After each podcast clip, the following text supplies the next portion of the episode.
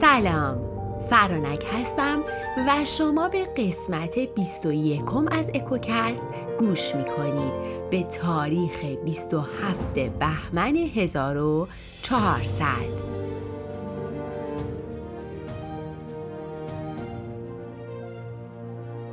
همونطور که قرار بود از این اپیزود می‌خوام داستان ایلیاد و اودیسه رو براتون روایت کنم.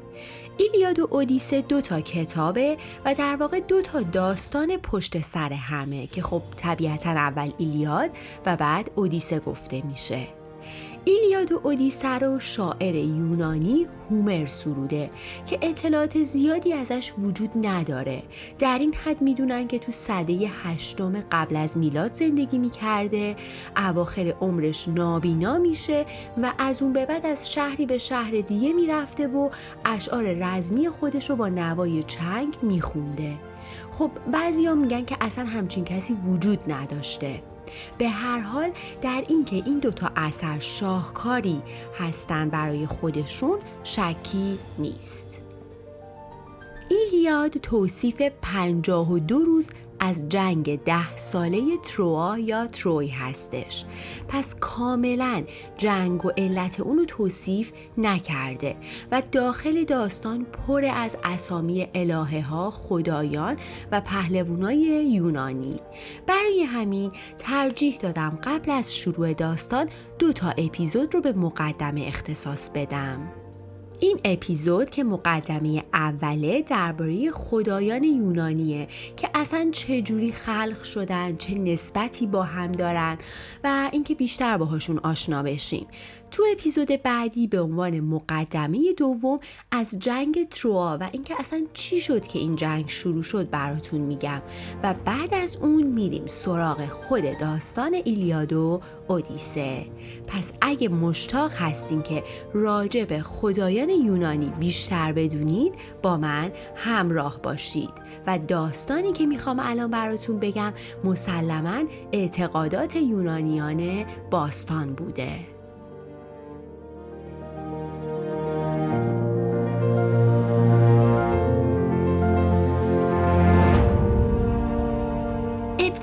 آفرینشه. فقط خاوس یا خلا وجود داره. خاوس توده ای بی شکل و در هم بر همه امون کیاس انگلیسی. و دیگه هیچی نیست. کم کم از خاوس یا خلا گایا یا زمین تاتاروس دنیای زیرین و آروس شهوت به وجود میاد. و البته بعدها دوباره از خلا روز شب و تاریکی ایجاد میشه.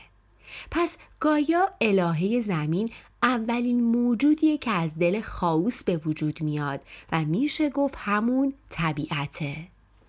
از گایا سه تا خدا متولد میشن. اورانوس یا خدای آسمون پونتوس خدای دریا و اورئا خدای کوها بعد از مدتی اورانوس عاشق گایا میشه. هر شب پیش گایا می‌رفته و هماغوشی می‌کردن. چه تشبیه قشنگی. هر شب انگار زمین و آسمون توی همدیگه فرو می‌رفتن. از هماغوشی اونها دوازده تا بچه به وجود میاد که بهشون تایتان می‌گفتن. اما اورانوس از بچه ها یعنی تایتان ها متنفر بود. برای همین همه رو تو تاتاروس یعنی دنیای زیرین زندانی می‌کنه. بعد از مدتی گایا که دیگه نمی‌تونسته این همه ظلم و جوری که به بچه هاش می‌رفته رو تحمل کنه بچه ها رو آزاد می‌کنه. اما به این شرط که از پدرشون اورانوس انتقام بگیرن. اما هیچکس قبول نمی‌کنه جز کرونوس فرزند کوچیکتر.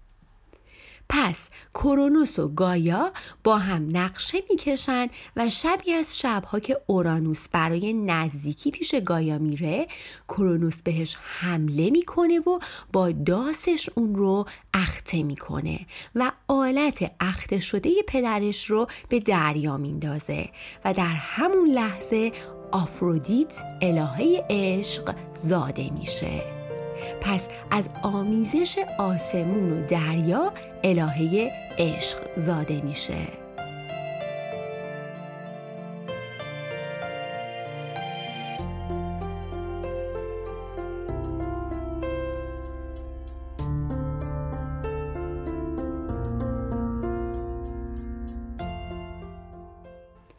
بعد از اون کرونوس به جای پدرش به تخت پادشاهی میشینه و با یکی از خواهرهاش یعنی رعا ازدواج می‌کنه.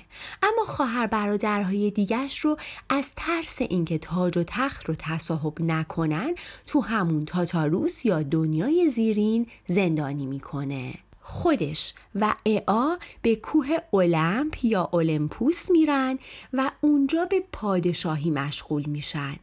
مادرش گاتا بهش هشدار میده که به خاطر ظلمی که در حق خواهر برادرای دیگت داری می‌کنی به سرنوشت پدرت دچار خواهی شد و یکی از فرزندانت تو رو از تخت پادشاهی به پایین می‌کشه. اما کرونوس که گوش که نداد هیچ تازه از اون به بعد به بچه هاش بدبین میشه. هر بچه ای که به دنیا میومده رو میبلیده. و با چکشی هم که همیشه در دست داشته مخالفانش رو سرکوب می‌کرده. دقیقا این چکش همون چکشیه که نماد سرکوب مخالفان تو کشورهای دیکتاتوریه. رعا از این همه ظلم و جور همسرش دیگه خسته شده بود. برای همین وقتی فرزند پونزدهمش یعنی زئوس به دنیا میاد با کمک مادر شوهرش یعنی زمین زئوس رو به قاری توی جزیره به اسم کرت می‌برن که بزرگترین جزیره یونانه. و پنهانی اونجا بزرگش می‌کنن و به جای اون هم یه سنگ بزرگ رو قنداق پیچ می‌کنن و میدن که کرونوس به جای زئوس بخوره. زئوس که بزرگ شد به زادگاهش یعنی کوه اولمپوس برمیگرده و به صورت ناشناس داروی تهوع آوری که معجون مثل تند و شراب بوده به پدرش میده تا همه فرزندان دیگری رو که بلعیده بود رو بالا بیاره. و اینجا بود که بچه ها به جنگ با پدرشون برمیخیزن. همون چیزی که کرونوس ازش میترسید و بالاخره قدرت رو از دست پدر در میارن و زئوس به تخت پادشاهی میشینه و دیگه این بار برخلاف پدرش سلطنت رو بین خواهر برادراش تقسیم می‌کنه و اونا تو کوه اولمپ ساکن میشن و قصرهایی رو برای خودشون می‌سازن و اولمپیان جای تیتان ها رو می‌گیرن.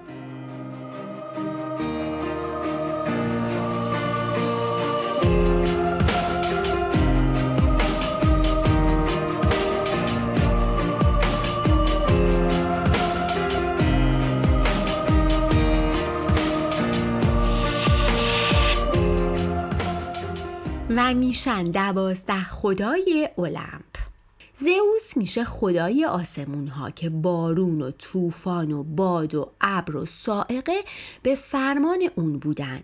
اگه زئوس به زمینیان مهر میورزید بارونای سودبخش میفرستاد. اما اگه خشمگین می‌شد دستور بارون ویرانگر می‌داد. و چون قصرش تو بالاترین نقطه کوه المپ بود هیچ رخدادی از چشمش پوشیده نمیموند. ببینین همونطور که ما توی باورامون یا نمی‌دونم توی ناخداگاهمون این مدلیه که هر وقت می‌خوایم با خدای خودمون حالا به هر خدایی که اعتقاد داریم به هر شکلی صحبت کنیم به دور دست ها به بالای سرمون به جایی که از دسترسمون دور هست فارفچ هست نگاه می‌کنیم در واقع انگار که باستانیان هم همین مدلی بودن. چون بالای کوه به اون بلندی. بلند المپ بلندترین کوه یونانه. بالای کوه به اون بلندی براشون قابل دسترس نبود. اعتقاد داشتن که خب اونجا خونه خدایانه و خدایانشون اونجا خونه دارن و زئوس که پادشاه پادشاه ها بوده یا خدای خدایان بوده بالاترین قسمت یا تو قله کوه خونه داشته قصر داشته. زئوس دو تا برادر داشت پوزیدون و هادس که پوزیدون میشه خدای دریاها. و دریا نوردام قبل از سفرهای طولانی و خطرناکشون برای این خدا نظر می‌کردن. پوزیدون کاخ با شکوهی زیر دریاها داشت و البته بیشتر اوقات هم بالای کوه المپ پیش دیگر خدایان وقت میگذروند. هادس هم میشه خدای دنیای زیرین یا همون دنیای مرده ها و چون آهن و معادن و اینا زیر زمین هستن مردم برای رسیدن به ثروت برای هادس قربانی می‌کردن. و اون بعد از مدتی یکی از خواهرزاده هاش رو از زمین میدزده و می‌بره زیر دریا و باهاش ازدواج می‌کنه و اون خواهرزادهش رو می‌کنه ملکه جهان زیرین. زئوس با یکی از خواهراش به اسم هرا ازدواج می‌کنه.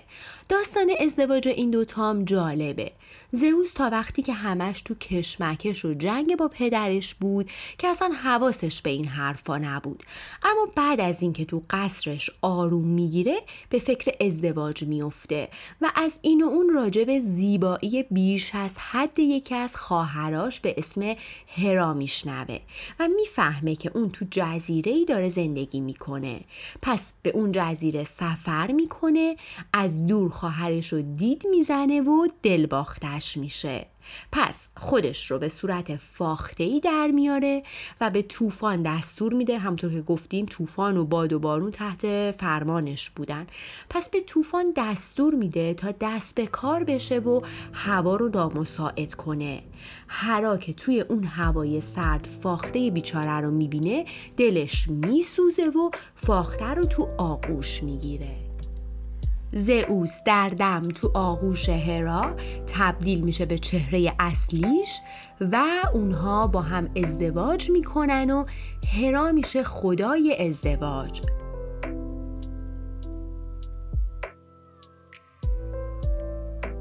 اما خب زئوس کلا شهوتران بود. همه زنها رو دوست داشت برای همینم زن زیاد داشت. حتی با میراییان یعنی آدمای معمولی هم ازدواج می‌کرد. طوری که دیگه این رویه از اون به بعد بین خدایان مرسوم میشه.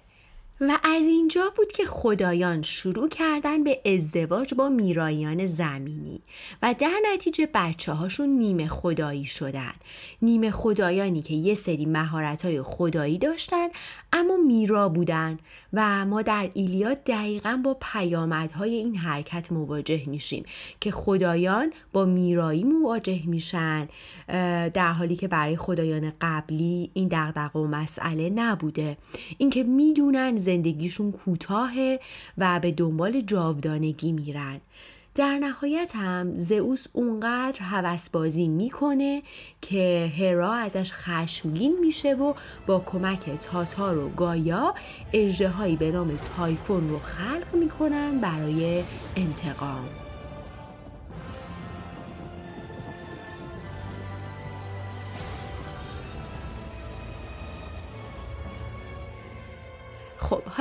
یکم راجع به زئوس و زنهاش بگیم. در واقع خیلی از پهلوونا و خدایان معروف یونانی پدرشون زئوسه بچه های زئوس هستن. یکی از زنهای زئوس متیس بوده. وقتی متیس باردار بود گایا زمین و اورانوس آسمون که پدر بزرگ و مادر بزرگ زئوس بودن به زئوس هشدار میدن که متیس فرزندی به دنیا میاره که از تو قوی تره به خاطر همین زئوس متیس رو به صورت حشره در میاره و اون رو میبله. بعد از اون نه روز تمام زئوس سردردهای شدید داشته و در آخر از هفایستوس یکی از پسراش می‌خواد تا سرش رو بشکافه و اون موقع بود که آتنا یا آتنه زره برتن و با سلاح از سر شکافته شده زئوس بیرون میاد. و میشه خدای خرد و خدای جنگ که تو جنگ سربازا رو هدایت می‌کرده و همچنین دختر محبوب زئوس میشه.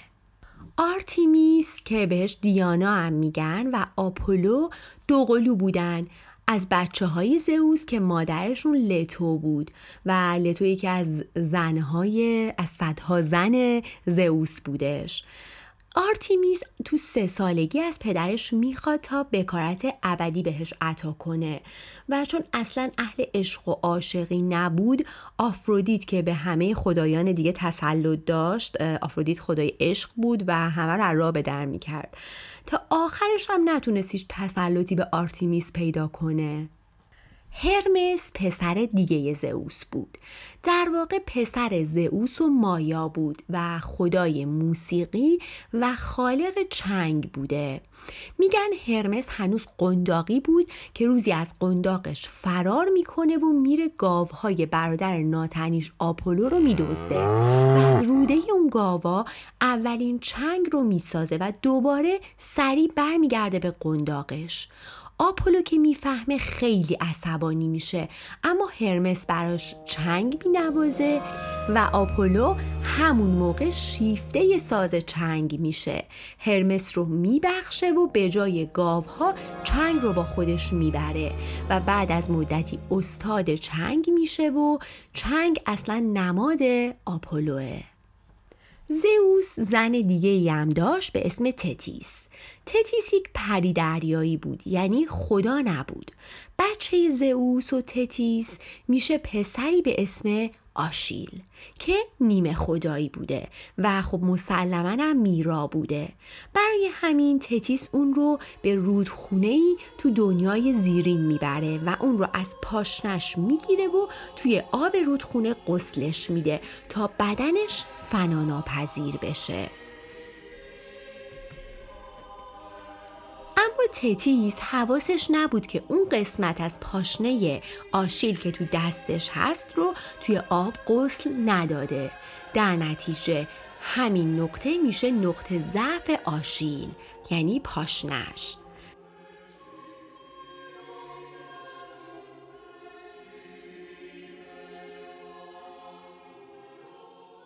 پاشنه آشیل شما چیه؟ هرکول پسر دیگه زئوس از مادری به اسم آلکمنه بوده که مظهر مردانگی و قهرمانی هرکول. و چون آلکمنه میرا بود هرکول هم طبیعتا فناپذیر میشه. میگن که یه روز هرکول رو پیش هرا زن اول زئوس می‌برن.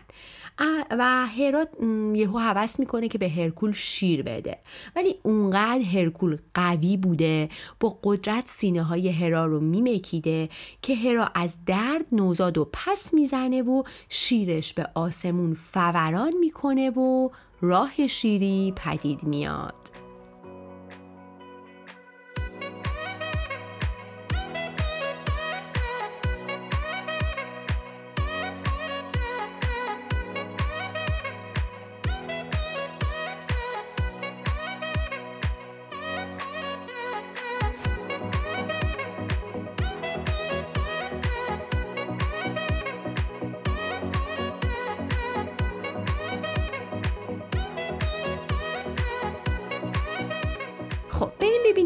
گفتیم؟ اول اول اول که خلا بوده. از خلا زمین و جهان زیرین و شهوت به وجود میاد. از زمین آسمون و دریا و کوه به وجود میاد.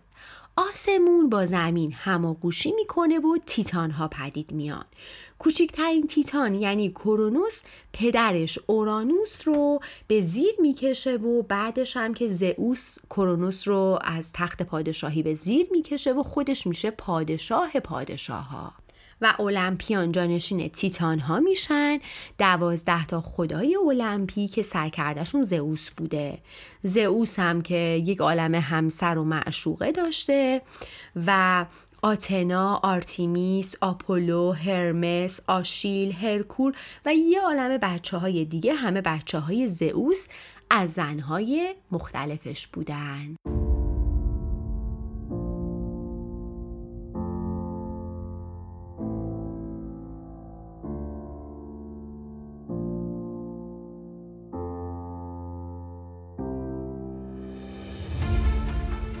خب این یه مقدمه ای بود از اینکه الهه های یونانی کیان چیان چه نسبتی با هم دارن که وقتی تو داستان ایلیاد و اودیسه دائم ازشون صحبت می‌کنیم بدونید که اینا کیان با هم چه نسبتی دارن از کجا اومدن.